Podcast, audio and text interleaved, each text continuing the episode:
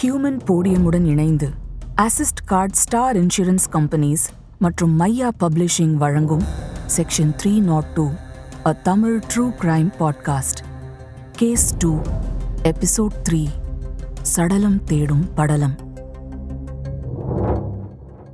Control ரூமுக்கு வந்த phone ஒரு முக்கிய தகவலை மட்டும் போலீஸ்க்கு சொல்லுச்சு. சார் ஆட்டோ சங்கரோட நாலாவது மனைவி லலிதாவோட மூணாவது புருஷன்தான் ஆட்டோ சங்கரால கொலை செய்யப்பட்ட சுடலமுத்து ஓடிப்போன சுடலமுத்து ஆட்டோ சங்கரால் கொலை செய்யப்பட்டிருக்கான்னா லலிதாவோட கதி என்ன? அப்படின்னு வேதாளம் விக்ரமாதித்தன் கிட்ட கேட்குற மாதிரி ஒரு கேள்வியை கேட்டுட்டு ஃபோன் கட் ஆயிடுச்சு போலீஸ்க்கு செம்ம கன்ஃபியூஷன் அப்ரூவர் பாபு கிட்ட கேட்டப்போ அவன் சொன்ன பதில் போலீஸுக்கு அதிர்ச்சியாக இருந்தது. லலிதா ஒரு கேபரே டான்ஸர் பெங்களூர் பொண்ணு ரொம்ப அழகாக இருப்பா. அவளை ஆட்டோ சங்கர்கிட்ட அறிமுகப்படுத்தினது சுடலமுத்து தான். அவள் அழகில் மயங்கி போன சங்கர் அவளை தாலி கட்டி மனைவி ஆக்கிக்கிட்டான் அதாவது சங்கருக்கு ஏற்கனவே ஜெகதி விஜய் சுமதின்னு மூணு மனைவிங்க. லலிதாவை நாலாவது மனைவி ஆக்கிக்கிட்டான். ஆனால் லலிதாவுக்கு என்ன ஆச்சுன்னு எனக்கு தெரியாது சார் அப்படின்னு சொன்னான் பாபு. வேறு வழி இல்லாமல் போலீஸ் ஆட்டோ சங்கர் தம்பி மோகனை பிடிச்சு விசாரிக்க ஆரம்பித்தாங்க தலைக்கு மேலே வெள்ளம் போயாச்சு. இனி சான் போனால் என்ன முழம் போனால் என்னன்னு பேச ஆரம்பிச்சான் மோகன். சுடலமுத்துவோட ஓடிப்போன லலிதாவையும் சங்கர் கொலை செஞ்சு புதைச்சிட்டான் சார் அப்படின்னு மோகன் சொன்னான். லலிதாவோட பணம் எங்கே இருக்குன்னு தெரியுமா? அப்படின்னு போலீஸ் கேட்க மோகன் தெரியும்னு சொன்னான். உடனே மோகனை கூட்டிக்கிட்டு லலிதாவோட பணத்தை தேடி புறப்பட்டாங்க போலீஸ். நைன்டீன் எயிட்டியில் சென்னைக்கு வந்த ஆட்டோ சங்கருங்கிற கௌரி சங்கர் பணம் சேர ஆரம்பிச்சதும் வேலூருக்கு போய் ஜெகதீஸ்வரிங்கிற பொண்ணை கூட்டிட்டு வந்து அவளை கல்யாணம் செஞ்சுக்கிட்டான்னு முன்னாடியே சொன்னோம் அப்புறம் இன்னும் அதிகமாக பணம் சேர்ந்ததும் வேலூர்ல இருந்த தம்பி மோகனையும் கூட்டிகிட்டு வந்து தன்னோட வச்சுக்கிட்டான். தம்பி மேலே அவனுக்கு பாசம் ஜாஸ்தி. அதனால அவன் பேரை தன்னோட நெஞ்சில பச்சை குத்திக்கிட்டான்.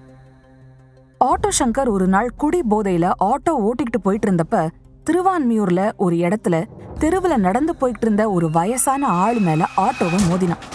அவரு அந்த இடத்துலயே விழுந்து அடிபட்டு செத்து போயிட்டாரு. அவர் பேரு ராமநாதன். அக்கம் பக்கம் இருந்தவங்க ஆட்டோ சங்கரை பிடிச்சு போலீஸ்ல ஒப்படைச்சாங்க. ஆனா ஆட்டோ சங்கர் போலீஸ்ல சிக்கி இருக்கான்னு தெரிஞ்சதும் அவனோட சாராய தொழில் கூட்டாளிங்க போலீஸ் ஸ்டேஷனுக்கு போய் போலீஸ்காரங்களுக்கு ஐம்பதாயிரம் ரூபாய் கொடுத்து கேஸ மூடிட்டாங்க.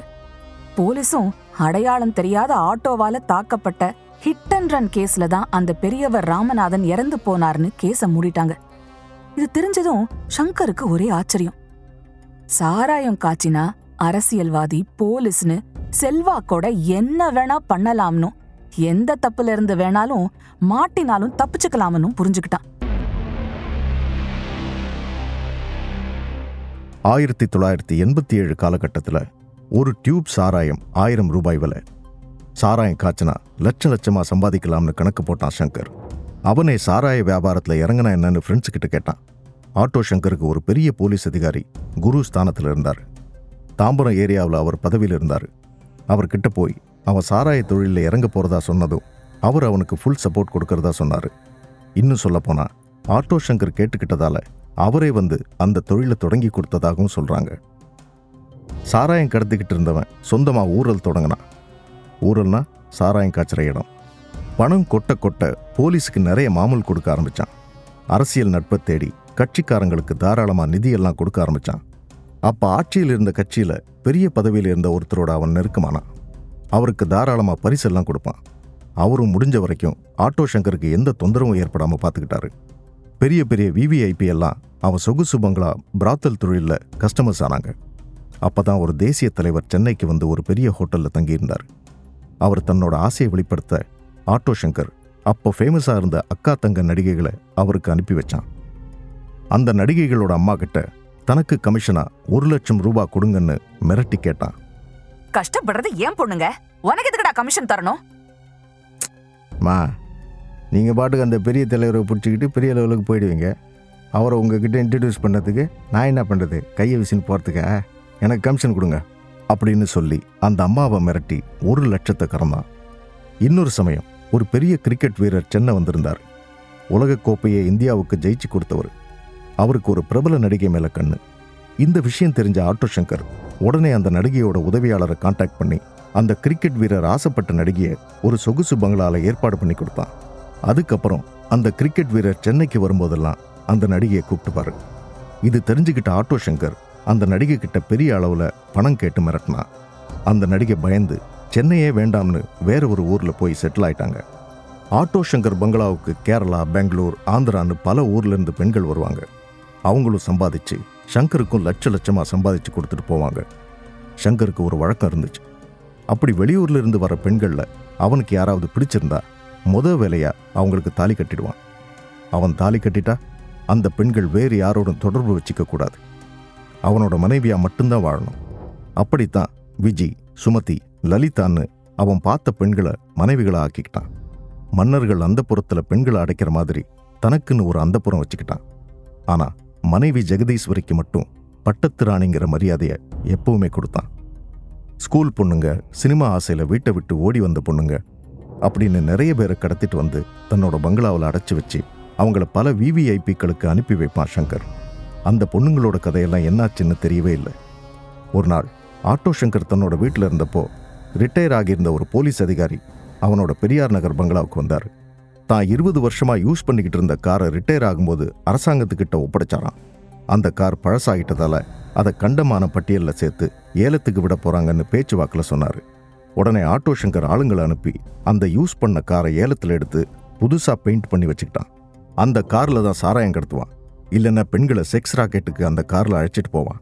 இது தெரியாம கார் போகிற வழியில் இருக்கிற போலீஸ்காரங்க எல்லாம் அந்த கார் நம்பரை பார்த்து யாரோ போலீஸ் அதிகாரி தான் போறாருன்னு சல்யூட் வேற அடிப்பாங்க. வழக்கமாக அவன் ஆட்டோவை நிறுத்தி விசாரிக்கிற போலீஸ்காரங்க கூட அந்த காருக்கு மரியாதை கொடுத்து ஒதுங்கி நிற்பாங்க இது ஆட்டோ சங்கருக்கு ரொம்ப வசதியாக போச்சு. தொழிலை இன்னும் சுதந்திரமாக செய்ய ஆரம்பிச்சான். பல பயங்கரமான செயல்கள்ல ஈடுபட்டாலும் பெரியார் நகர் லோக்கல் ஜனங்களுக்கு சங்கர் தெய்வம் மாதிரி. அங்கிருந்து அம்மன் கோவில்ல திருவிழானா கூழ் ஊத்துறதுல இருந்து எல்லா திருவிழா செலவையும் ஆட்டோ சங்கர் தான் செய்வான். பொண்ணுக்கு கல்யாணம்னு யாராவது வந்தா போதும். பத்திரிக்கை வைக்கும் போதே அஞ்சாயிரம் பத்தாயிரம்னு கொடுத்து இதை வச்சு கல்யாண வேலையை ஆரம்பிங்க மிச்சத்தை அப்புறம் தரேன்னு சொல்லுவான். கல்யாணம் ஆக போற பொண்ணுங்களுக்கு தங்கத்துல தாலி வாங்கி தருவான். சீர்வரிசை செய்வான். இதனால அந்த பகுதி ஜனங்க எல்லாரும் அவனுக்கு தான் மொத பத்திரிக்கைய வைப்பாங்க. அவனை கூப்பிட்டு தாலிய கையில எடுத்து கொடுக்க சொல்லுவாங்க. ஒரு தடவை ஆட்டோ சங்கர் கல்யாணத்துக்கு வந்து தாலியை எடுத்து கொடுக்கறேன்னு சொல்லி இருந்ததுனால ஒரு பொண்ணோட அப்பா சங்கர் தான் தாலியை எடுத்து கையில கொடுக்கணும்னு முகூர்த்த நேரம் தாண்டியும் காத்துட்டு இருந்தாரு. ஆட்டோ சங்கர் வரதுக்கு லேட் ஆனாலும் பரவாயில்லன்னு அவர் காத்திருக்க ஆட்டோ சங்கர் ரொம்ப லேட்டா வந்தான். ஏய் இன்னுமா தாலி கட்டல? நல்ல நேரம் போயிடுச்சே. அப்படின்னு ஆட்டோ சங்கர் கேட்க கல்யாண பொண்ணோட அப்பா? அண்ணே நீங்க வர நேரம் தானே எனக்கு நல்ல நேரம். அப்படின்னு சொல்ல சந்தோஷப்பட்ட ஆட்டோ சங்கர் ஒரு லட்சத்தை எடுத்து அந்த பொண்ணு கையில கொடுத்தானா இப்படியெல்லாம் ஆட்டோ சங்கர் பிரதாபங்களை பாடிக்கிட்டு இருந்தாங்க பெரியார் நகர் வாசிங்க. சங்கருக்கும் தான் சமூகத்துல பெரிய ஆளா வரணும். ராபின்ஹுட் மாதிரி பேர் வாங்கணும் எம்எல்ஏ ஆகணும்னு மனசுக்குள்ள பல கனவுகள் இருந்துச்சு. ஆனா பகல்ல இப்படி ஊருக்கு உபகாரம் செய்யறவன் ராத்திரியானா பயங்கர ஆட்டம் ஆடுவான். பொண்ணுங்க விஷயத்துல ரொம்ப கேவலமா நடந்துப்பான். இங்கிலீஷ்ல டாக்டர் ஜாக்கல் அண்ட் மிஸ்டர் ஹைடுன்னு ஒரு கதை உண்டு. ஜாக்கல்ங்கிறவர் காலையில ஒரு டாக்டரா பேஷண்ட்ஸ்க்கு சர்வீஸ் பண்ணுவார். ஆனா ராத்திரியில அவரே மிஸ்டர் ஹைடுன்னு பாக்குறவங்க எல்லாரையும் கொலை பண்ற ஒரு பயங்கர கொலகாரனா மாறிடுவார். ஏறக்குறைய சங்கரும் அப்படி ஒரு கேரக்டர் தான். சாராய வியாபாரம் பிம்பு வேலை. விபச்சாரம் அடிதடி கட்ட பஞ்சாயத்து எக்ஸ்டார்ஷன் பிளாக்மெயில்னு ரொம்ப அராஜகம் பண்ணிட்டு இருந்தான் சங்கர். ஒவ்வொரு துறைக்கும் ஒரு தளபதியை நியமிச்சிருந்தான். அவன் தம்பி மோகன் தான் பண விவகாரத்தை கவனிப்பான். விபச்சார தொழிலில் அவனுக்கு உதவியாக இருந்தது சுடலமுத்து. ஒரு நாள் சுடலை சங்கரை தேடி வந்தான். பேச்சு வாக்கில் மவுண்ட் ரோட்டில் ஒரு பெங்களூர் பொண்ணு புதுசாக கேபரே ஆட வந்திருக்கா. அழகாக இருக்கான்னு சுடலமுத்து சொன்ன உடனே ஆட்டோ சங்கர் அன்னைக்கு ராத்திரியே அந்த நைட் கிளப்புக்கு போனான். மவுண்ட் ரோட் தேவி தியேட்டர் காம்ப்ளெக்ஸுக்கும் அண்ணா தியேட்டருக்கும் நடுவில் அப்போ ஒரு நைட் கிளப் இருந்தது. அதோட பேர் தான் பேல்ஸ் அங்கே போய் ரெண்டு பேரும் கேபரே டான்ஸ் பார்த்தாங்க. சுடலமுத்து சொன்ன மாதிரி அந்த பொண்ணு பார்க்கறதுக்கு ரொம்ப அழகாக இருந்தா. அந்த பொண்ணுக்கு அப்போ இருபத்தோரு வயசு தான் இருக்கும். அவளை பார்த்த உடனேயே ஷங்கருக்கு பிடிச்சி போச்சு. அவகிட்ட பேசினான் ஆட்டோ ஷங்கர்கிட்ட ஒரு திறமை இருந்தது. அது அவனோட அப்பா தங்கராஜ் கிட்ட இருந்து தான் வந்திருக்கணும். எந்த பொண்ணுக்கிட்ட பேசினாலும் சிரிக்க சிரிக்க பேசி அவங்கள மயக்கிடுவான். இங்கே பாரு உன்னை மாதிரி அழகும் திறமை இருக்கிறவங்க போய் போய் கேபரே ஆடலாமா? உன்னை நான் நல்லா பார்த்துக்கிறேன் அப்படின்னு சொல்லி அந்த பொண்ணை தன்னோட கூட்டிகிட்டு போயிட்டான் சங்கர். சுடலைக்கு ஆச்சரியம். எப்படி சங்கரு? போன வாரம் தான் பெங்களூர் இருந்து வந்தா அவ? அதுக்குள்ளேயே வசியம் செஞ்சுட்டான்ட்ட அப்படின்னு சங்கரை பாராட்டினான். அந்த பொண்ணு தான் லலிதா. தன்னோட பங்களாவுக்கு லலிதாவை அழைச்சிட்டு வந்த ஆட்டோ சங்கர் முத வேலையா அவளோட கழுத்துல தாலியை கட்டி தன்னோட நாலாவது மனைவியை ஆக்கிக்கிட்டான். சங்கருக்கு லலிதா மேலே அளவு கடந்த அன்பு இருந்தது. இருந்தாலும் கொஞ்ச நாள் தான் அவளுக்கு அந்த வாழ்க்கை பிடிச்சிருந்தது. பகல்ல அன்பாக இருந்த சங்கர் ராத்திரியில் மிருகம் மாதிரி நடந்துக்கிட்டான். அவனோட வக்ர எண்ணங்களை அவன் வெளிப்படுத்தினப்போ லலிதாவுக்கு அதிர்ச்சியும் அருவறுப்புமா இருந்தது. அவளுக்கு என்ன பண்ணுறதுன்னே தெரியல. ஒரு நாள் சுடலமுத்துக்கிட்ட லலிதா அவ படுற கஷ்டங்களை சொன்னான் ஒரு கஷ்டத்துலேருந்து தப்பிக்க நல்லா இங்க வந்து மாட்டிக்கிட்டேன் சுடலை. நான் கேப்ரே ஆடிட்டு இருந்தப்போ நிறைய கஷ்டம் இருக்கும். ஆனா சுதந்திரமா இருந்தேன் என்னை இப்படி கூண்டுல அடைச்சிட்டான் சங்கர். அவன் செய்யற கொடுமையெல்லாம் என்னால தாங்க முடியல. எப்படியாவது என்னை காப்பாத்து. அப்படின்னு கெஞ்சினான். சுடலமுத்து தயங்கினான். இங்க பாரு சங்கர் எப்படிப்பட்டவன்னு உனக்கும் தெரியும் எனக்கும் தெரியும். நான் உன் கூட பேசினேன்னு தெரிஞ்சாலே என்ன கொன்றுவான். அப்படின்னு சொன்னப்போ லலிதா சொன்ன பதில் அவனுக்கு அதிர்ச்சியாகவும் ஆச்சரியமாகவும் இருந்தது. நான் கேப்ரே ஆடிட்டு இருந்தப்போ நீயும் சங்கரும் சேர்ந்து தானே வந்து கூப்பிட்டீங்க? நான் உன் கூட தான் இருக்க போறேன்னு நினச்சி வந்தேன். ஆனா சங்கர் தான் என்னை கட்டிக்க போறான்னு அப்ப எனக்கு தெரியாது. நீ தான் என்னை கட்டிப்பன்னு நான் நினைச்சேன். அப்படின்னு லலிதா சொல்ல சுடலைக்கு அவன் மேல ஆர்வம் ஜாஸ்தியாச்சு. லலிதாவுக்கு ஏற்கனவே பெங்களூர்ல கல்யாணமாகி இருந்தது. அவ அம்மா தான் ஒரு பையனை பார்த்து அந்த கல்யாணத்தை பண்ணி வச்சாங்க. ஆனா அவ புருஷன் ஒரு குடிகாரன். அதனால அவனை விட்டு பிரிஞ்சு வாழ ஆரம்பிச்சான் கேபரே டான்ஸ் ஆட தொடங்கின அவளை பிறந்த வீட்டில் ஒதுக்கி வச்சுட்டாங்க. புருஷங்காரன் அவகிட்ட வந்து பணம் கேட்டு மிரட்டி தொந்தரவு பண்ணான் அவங்கிட்டேருந்து தப்பிக்கத்தான் பெங்களூர் விட்டு கிளம்பி சென்னைக்கு வந்திருந்தா. ரெண்டு மூணு ஹோட்டல்ல டான்ஸ் ஆடி அப்புறம் பணக்காரங்க வர பேல்ஸ் ஹோட்டலுக்கு வந்திருந்தா. அங்க ஆடும்போது தான் ஆட்டோ சங்கரை பார்த்தா. சுடலமுத்துவுக்கும் லலிதா மேல ஒரு கண் இருந்ததால ரெண்டு பேரும் ஓடி போக முடிவு பண்ணாங்க. சங்கருக்கு தெரியாம வேற ஏதாவது ஊரில் போய் வாழலாம்னு கூட நினச்சாங்க. ரெண்டு பேரும் ஓடி போய் ஒரு கோவில்ல கல்யாணம் செஞ்சுக்கிட்டாங்க. என்னதான் முன்னாடியே சுடலை மேலே சங்கருக்கு கடுப்பு இருந்தாலும் டேய் லலிதா ரொம்ப நல்லவடா. சுடலை நான் சொன்னால் நான் வேணாலும் செய்வான் அப்படின்னு தன்னோட கூட்டாளிங்க கிட்ட அடிக்கடி சொல்லிட்டு இருப்பான் ஆட்டோ சங்கர். ஆனால் லலிதாவும் சுடலையும் சேர்ந்து ஓடி போயிட்டாங்கன்னு கேள்விப்பட்டதும் கையில் இருந்த சரக்கு பாட்டிலையும் கிளாஸையும் சுவத்தில் விட்டெறிஞ்சான். கூட இருந்தவங்க இன்னும் நல்லா ஏற்றி விட்டாங்க. அண்ணே என்ன இருந்தாலும் அவங்க அப்படி செஞ்சிருக்க கூடாதுண்ணே. அந்த சுடலையை எவ்வளோ நம்புனீங்க? கட்சியில் உங்களுக்கே துரோகம் செஞ்சு போயிட்டாலாம் அவன். சப்பைய அப்படின்னு சொல்லி சொல்லியே அவனை உசுப்பி விட்டாங்க. ஏய் என்ன ஆனாலும் சரி அந்த ரெண்டு நாய்ங்களையும் எங்க இருந்தாலும் இழுத்துட்டு வாங்கடா அப்படின்னு ஆட்டோ சங்கர் தன்னோட அடியாளுங்க கிட்ட சொல்லிட்டான். அவங்க எங்க எங்கன்னு அவனும் வெறியோட தேடிக்கிட்டு இருந்தான். ஆயிரத்தி தொள்ளாயிரத்தி எண்பத்தி ஏழு அக்டோபர் இருபத்தாறாம் தேதி லலிதா சென்னையில தான் இருக்கான்னு ஆட்டோ சங்கருக்கு செய்தி வந்துச்சு. அவ இருக்கிற இடம் தெரிஞ்சதும் சங்கர் கிளம்பி அங்க போனான். ஆட்டோ சங்கரை பார்த்து பதறி போனா லலிதா. ஆனா ஆட்டோ சங்கர்? அவகிட்ட கோவமா எதுவுமே பேசல. ஏய் உன்னை மறக்க முடியாம தவிக்கிறேன். நீ என்னோட திரும்பி வந்துடு. நீ பண்ணதெல்லாம் மறந்துட்டேன். அப்படின்னு ஆறுதலா பேசி அவளை நம்ப வச்சான். அவளை கூட்டிக்கிட்டு தன்னோட பங்களாவுக்கு வந்தான். சரக்குல மயக்க மருந்த கலந்து அவளுக்கு கொடுத்தான் சங்கர். அது தெரியாம குடிச்சு மயங்கின லலிதாவோட கழுத்தை நெரிச்சு கொன்னான் லலிதாவோட கொலை நடந்தது அக்டோபர் இருபத்தி எட்டு ஆயிரத்தி தொள்ளாயிரத்தி எண்பத்தி ஏழு. ஆட்டோ சங்கருக்கு தெரியும். லலிதாவை தேடி நிச்சயம் சுடலமுத்து வருவான்னு.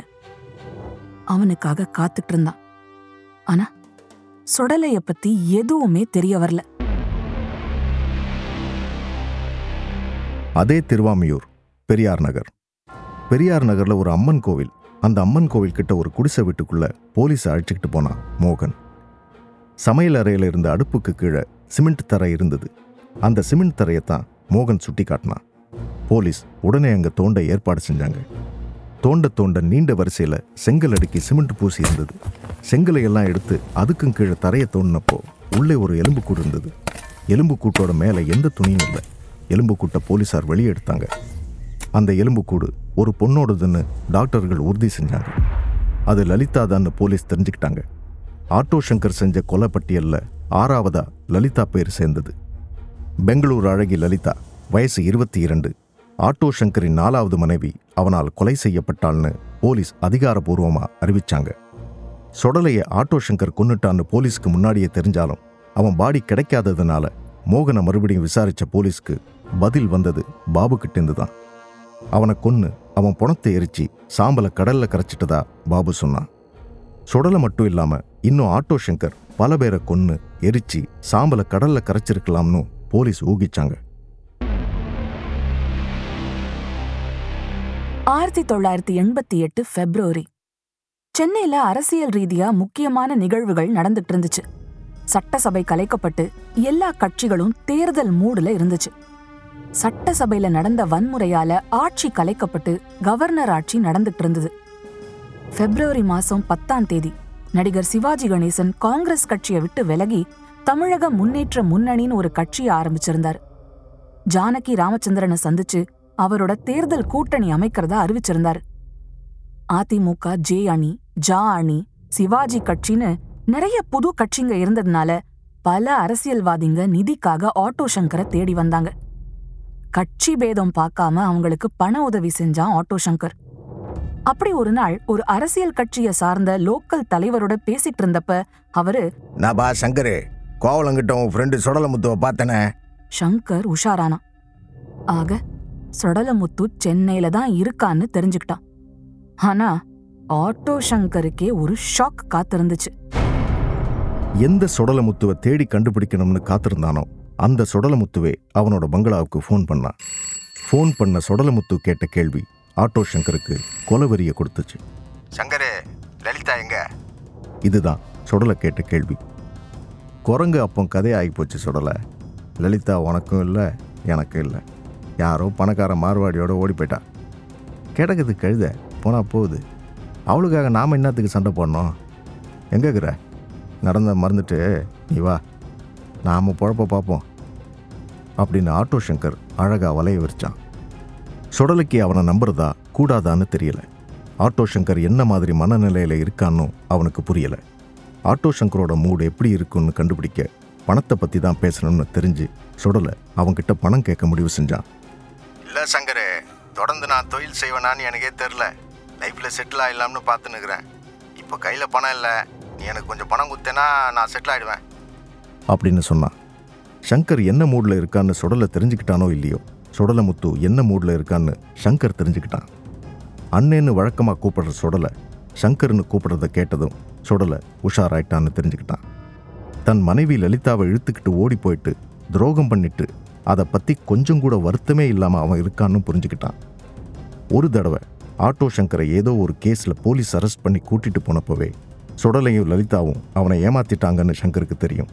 இப்போ ரெண்டு பேரும் ஓடி போயிட்டதால அவங்க மேலே கொலை வெறியில் இருந்தான் லலிதாவை தேடி கண்டுபிடிச்சி அவ கதையை முடிச்சாச்சு.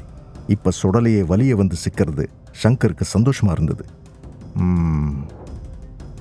சனிக்கிழமை ராவைக்கு பணம் கேட்டால் எப்படிடா சொல்ல? நாளைக்கு ஞாயிற்றுக்கிழமை. ஞாயிற்றுக்கிழமை எந்த துட்டும் டீலிங்கும் நான் வச்சுக்க மாட்டேன்னு உனக்கு தெரியும்ல? பிப்ரவரி இருபத்தொம்பதாம் தேதி பணம் தர்றேன் அப்படின்னு சங்கர் சொன்னதும் சுடலைக்கு தூக்கி வாரி போட்டுச்சு. ஆ? பிப்ரவரியில் இருபத்தெட்டு நாள் தானே? பிப்ரவரி இருபத்தொம்போது எங்கேருந்து வந்துச்சு? தன்னை சங்கர் ஏமாத்துறான்னு சந்தேகம் வந்துச்சு சுடலைக்கு. டேய் கேலண்டரை ஒழுங்க படுற. இந்த தபா பிப்ரவரியில் இருபத்தொம்போது நாள். ஆட்டோ சங்கர் ஃபோனில் சொல்ல சுடலைக்கு குழப்பம். கிசு கிசுன்னு சுடலை பக்கத்தில் இருந்த யார்கிட்டயோ பேசுகிறான்னு சங்கரால் யூகிக்க முடிஞ்சுது. யாரையோ கேலண்டரை பார்க்க சொல்கிறான்னு நல்லாவே தெரிஞ்சுது. ஆயிரத்தி தொள்ளாயிரத்தி எண்பத்தி எட்டாம் வருஷம் லீப் இயர். அந்த வருஷம் பிப்ரவரி மாதத்துக்கு இருபத்தொம்போது நாட்கள். சங்கர் சரியாக தான் சொல்லியிருக்கான்னு யாரோ ஒரு குரல் சுடலுக்கிட்ட சொல்கிறது ஃபோனில் ஆட்டோ சங்கருக்கு நல்லாவே கேட்டுச்சு. அந்த குரல் அவனுக்கு பரிச்சயமான குரல் தான். ஆனால் கிசு கிசுன்னு கேட்டதால சங்கரால சுடலுக்கிட்ட யார் பேசுனாங்கன்னு கண்டுபிடிக்க முடியல. ஆ சரிப்பா சங்கரு நான் இருபத்தொம்போதாம் தேதி திங்கக்கிழமை வந்து பணத்தை வாங்கிக்கிறேன். அப்படின்னு சொடலமுத்து சொன்னாலும் மனசுக்குள்ள லலிதாவை எப்படியாவது தேடி கண்டுபிடிச்சிடணும்னு ஒரு உத்வேகம் இருக்கத்தான் செஞ்சது. லலிதாவை சங்கர் தான் கடத்திக்கிட்டு போயிருக்கணும்னு நினச்சான். சுடலை. புழைச்சி கிடந்தா பார்த்துக்கலாம்னு கிராம மக்கள் சொல்கிற ஒரு வசனத்தை மனசுக்குள்ளே சொல்லி பார்த்துக்கிட்டான் ஆட்டோ சங்கர். ஆனால் அவன் நினச்சதுக்கு அர்த்தம் வேற. மறுநாளை சுடலமுத்துவை போட்டு தள்ளணும்னு தீர்மானம் பண்ணியிருந்தான். அதை திங்கக்கிழமை பார்த்துக்கலாம்டா நாளைக்கு வா. ஞாத்திக்கிழமை ஜாலியாக தண்ணி அடிச்சு பேசிகிட்டு இருப்போம். ரொம்ப நாள் ஆச்சுல்ல? அப்படின்னு ஆட்டோ சங்கர் சொல்ல சுடலமுத்து தயங்கினான். லலிதா அங்கே தான் இருக்கிறாளா? அப்படின்னு சுடலை கேட்டதும் ஆட்டோ சங்கர் சிரிச்சான்.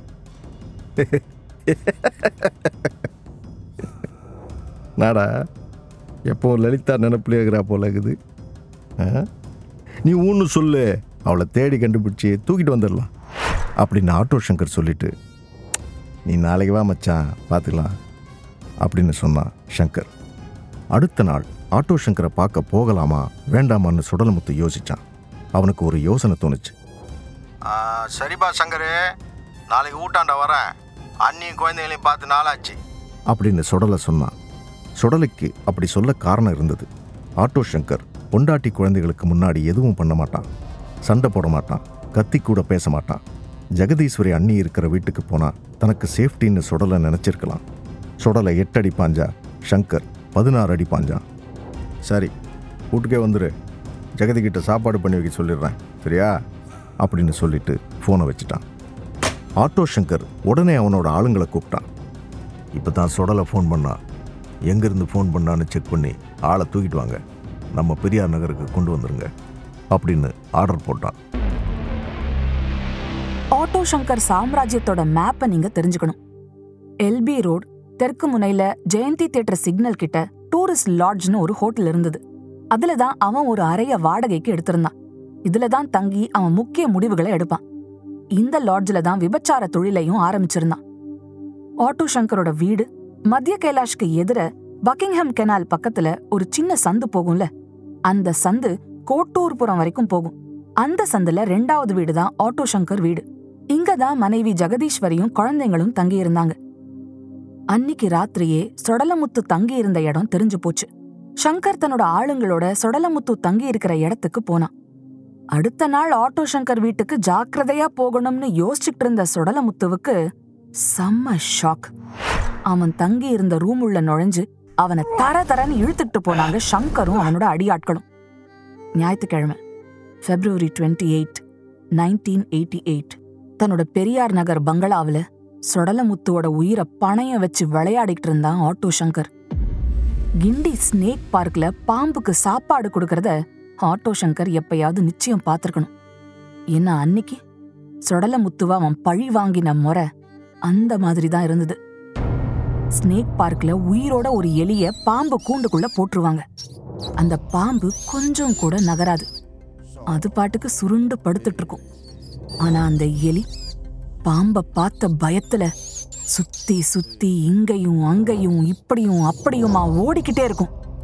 ஓடி களைச்சு தொப்புன்னு அந்த எலி கீழே விழும். அப்போ பாம்பு மெதுவா தலைய ஒசத்தி நகர்ந்து வந்து அந்த எலிய முழுங்கிடும். அப்படிதான். ஆட்டோ சங்கர் தான் பாட்டுக்கு தண்ணி அடிச்சுட்டு இருந்தான். அவன் இருந்த ரூம்ல தான் சொடல முத்துவையும் கட்டி போட்டு வச்சிருந்தான். ஆட்டோ சங்கர் எதை பத்தியும் பேசல. சொடலமுத்துவும் பயத்தோட உச்ச கட்டத்துல இருந்தான். குடிச்சுக்கிட்டே இருந்தவன். திடீர்னு சுடலமுத்துவை பார்த்தான். ஏய் எதுக்குடா லலிதா எடுத்துட்டு ஓடின? அவளுக்கு நான் தாலி கட்டேன்னு தெரியும்ல உனக்கு? அப்படின்னு கேட்டதும் சுடலை பேசாமல் இருந்திருக்கலாம். லலிதா தான் நீ ரொம்ப டார்ச்சர் பண்ணுறேன்னு சொல்லி என்னை காப்பாற்ற சொன்னாப்பா? என்று சுடலை சொன்னதும் சங்கருக்கு கோபம் ஏறி போச்சு சரி சுந்தரி என்ன பண்ண? சங்கர் அடுத்த கேள்வி கேட்டான். "அ- அதுவாப்பா அது வந்து அதுபா அது சுடலை பதில் சொல்ல தடுமாற அடுத்த கேள்வியையும் உடனே கேட்டான் ஆட்டோ சங்கர் சுமதி என்ன செஞ்ச? அப்படின்னு சங்கர் கேட்டதும் சுடலமுத்து அரண்டு போயிட்டான். சுந்தரி சுமதி லலிதா மூணு பேரையும் சுடலமுத்து தானே ஆட்டோ சங்கருக்கு அறிமுகம் செஞ்சிருந்தான் சுடலமுத்து சுந்தரி சுமதி கிட்ட ரகசியமா நெருங்கி பழகினான் தான் கூட்டிட்டு வந்த ஆள் தானேன்னு சங்கர் இல்லாத நேரங்களில் அவங்க ரெண்டு பேர் கூடவும் உறவு வச்சுக்கிட்டான். ஆனால் சங்கருக்கு எல்லாம் தெரிஞ்சிடுச்சுன்னு இப்போதான் அவனுக்கு புரிஞ்சுது. இவர் சுமத்தி சுந்தரி விஷயம் கூட எனக்கு முன்னாடியே தெரியும். போனால் போகுதுன்னு நான் அதை பெருசுப்பட்டான் அப்படியே உட்காந்துட்டேன் ஆனால் லலிதாவை இழுத்துட்டு ஓடின பத்தியா? அதுக்கு மன்னிப்பே கிடையாது அவனுக்கு அப்படின்னு சொல்லி ஆட்டோ சங்கர் அவனை அடிக்க ஆரம்பிச்சான். சங்கரோட கூட்டாளிங்க எல்லாரும் சேர்ந்து சொடலமுத்துவை அடிக்க ஆரம்பிச்சிட்டாங்க. எல்லாரும் சேர்ந்து சொடலமுத்துவை கோபம் தீர அடித்து முடித்ததும் ஆட்டோ சங்கர் அவன் கழுத்தை பிடிச்சி நெரிச்சு கொண்டுட்டான் அவன் இறந்துட்டான்னு கன்ஃபார்ம் ஆனதுக்கு அப்புறம் தான் அவனை விட்டாங்க. சொடலமுத்து கொலை செய்யப்பட்ட தேதி February twenty eight nineteen eighty eight ஒரு ஞாயிற்றுக்கிழமை. ஆனா ஷங்கர் அவன் அந்த மாசம் அமாவாசை அன்னைக்கு தான் கொலை பண்ண திட்டம் போட்டிருந்தான்.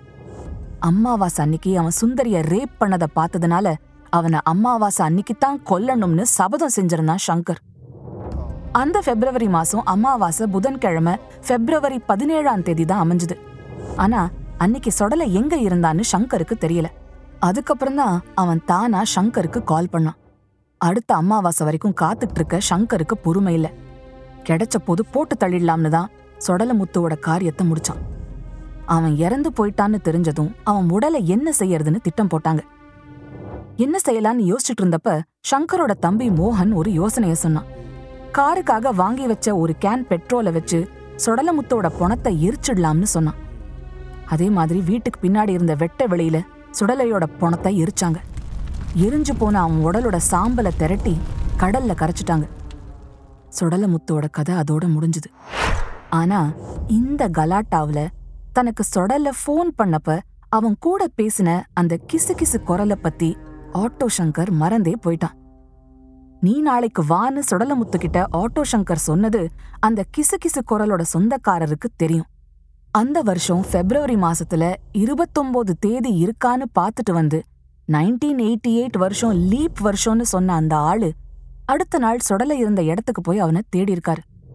அவன் ஆட்டோ சங்கரை பார்க்க போயிருக்கணும்னு முடிவு பண்ணி அவர் திரும்ப போயிட்டாரு. அன்னைக்கு ராத்திரியே திரும்ப வந்து சுடலைய தேடியிருக்கார் அடுத்த நாள் காலையிலையும் போய் சுடலைக்காக காத்துட்டு இருந்திருக்காரு. ஆனா சுடலைக்கு என்ன ஆச்சுன்னு தெரியவே இல்லை. அந்த ஆள் யார் தெரியுமா? சாராயம் கடத்துறதுக்கு எனக்கு ஒரு ஆள் உதவிக்கு வேணும்னு ஆட்டோ சங்கர் தன்னோட ஃப்ரெண்ட் ஒருத்தங்கிட்ட கேட்டான்ல. அவன்தான் அது.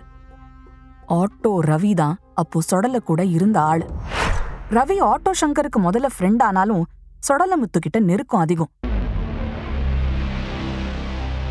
ரவி தான் ஆட்டோ சங்கருக்கு சுடலமுத்துவ அறிமுகம் செஞ்சு வச்சான்.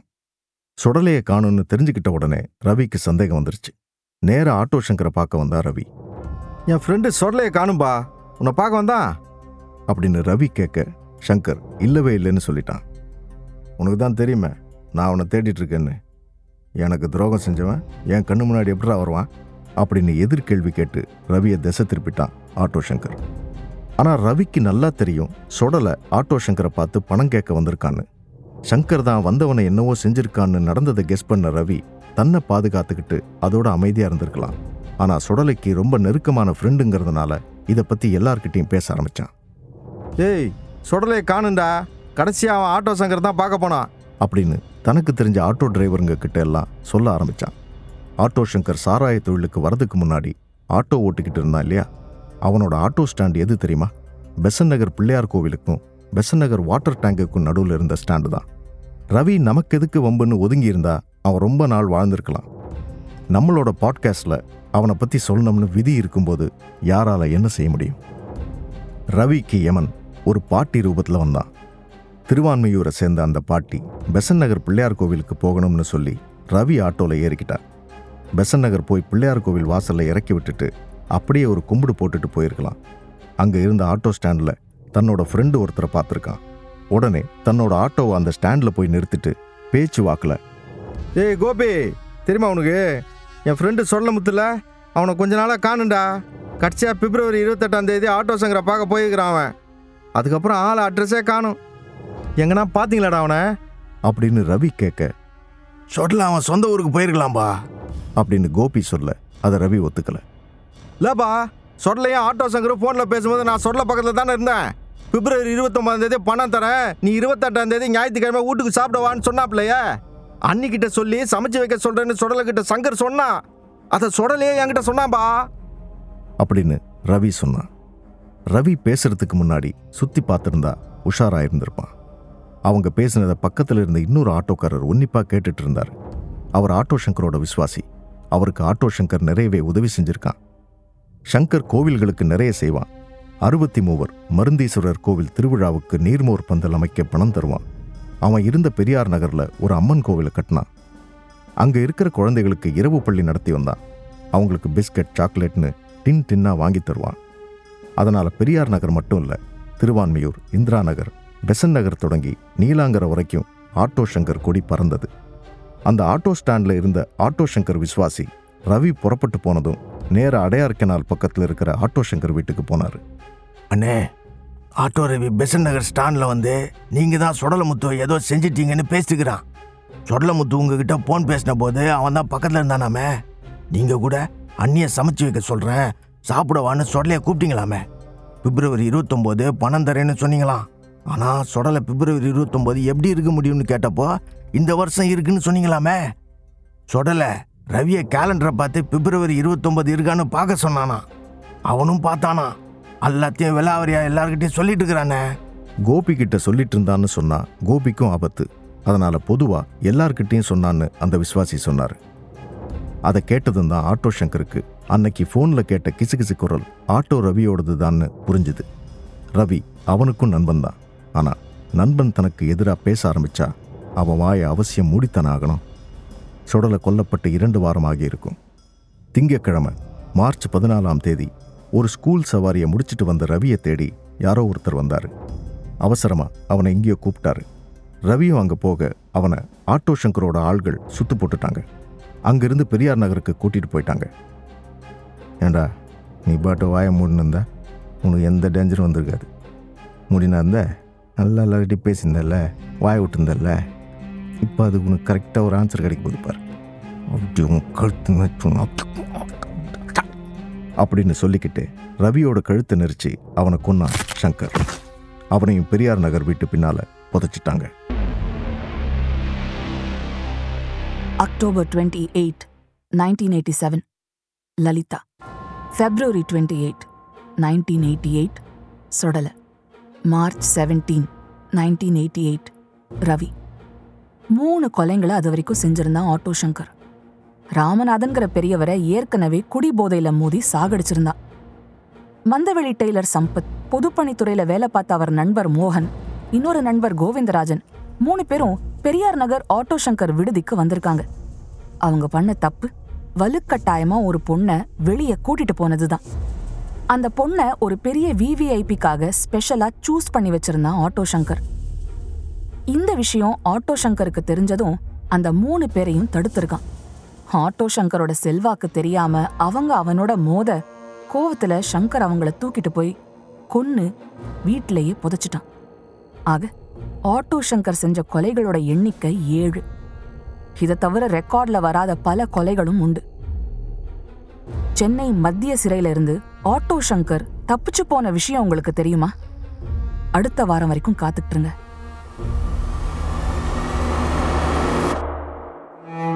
தொடர்ந்து என்ன நடக்கும்னு தெரிஞ்சுக்க அடுத்த வெள்ளிக்கிழமை புது episode This episode was brought to you by Assist Card Star Insurance Companies. Get comprehensive travel protection and medical assistance so you're not only covered but cared for. One stop solution for everything travel. Travel safe, travel with Assist Card. And Maya Publishing. Turn your literary dreams into reality with Maya Publishing, where your story finds its voice and comes to life in print. Script by Kalachakram Narasimha. Narrated by Deepika Arun and Veera.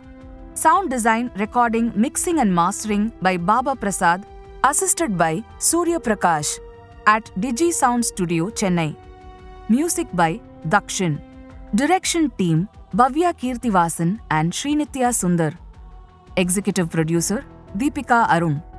Produced by Human Podium. This podcast is based on true stories and real life events. While we strive for accuracy and authenticity, certain aspects such as dialogue, pacing, and narrative sequence may have been enhanced or reconstructed for dramatic and entertainment purposes. Our intention is to provide a compelling and engaging listening experience while staying true to the essence of the stories being told. Keep in mind that some details may have been altered or condensed for storytelling reasons. Listeners are advised to use their discretion. We may refer to specific individuals or groups by their names in order to share stories, insights, or historical accounts. These references are intended to provide context and understanding and are based on publicly available information. We want to emphasize that these references are made solely for the purpose of providing accurate information and fostering a deeper understanding of our culture and society. We strive to approach these discussions with sensitivity and a commitment to treat all individuals and their stories with respect and sensitivity.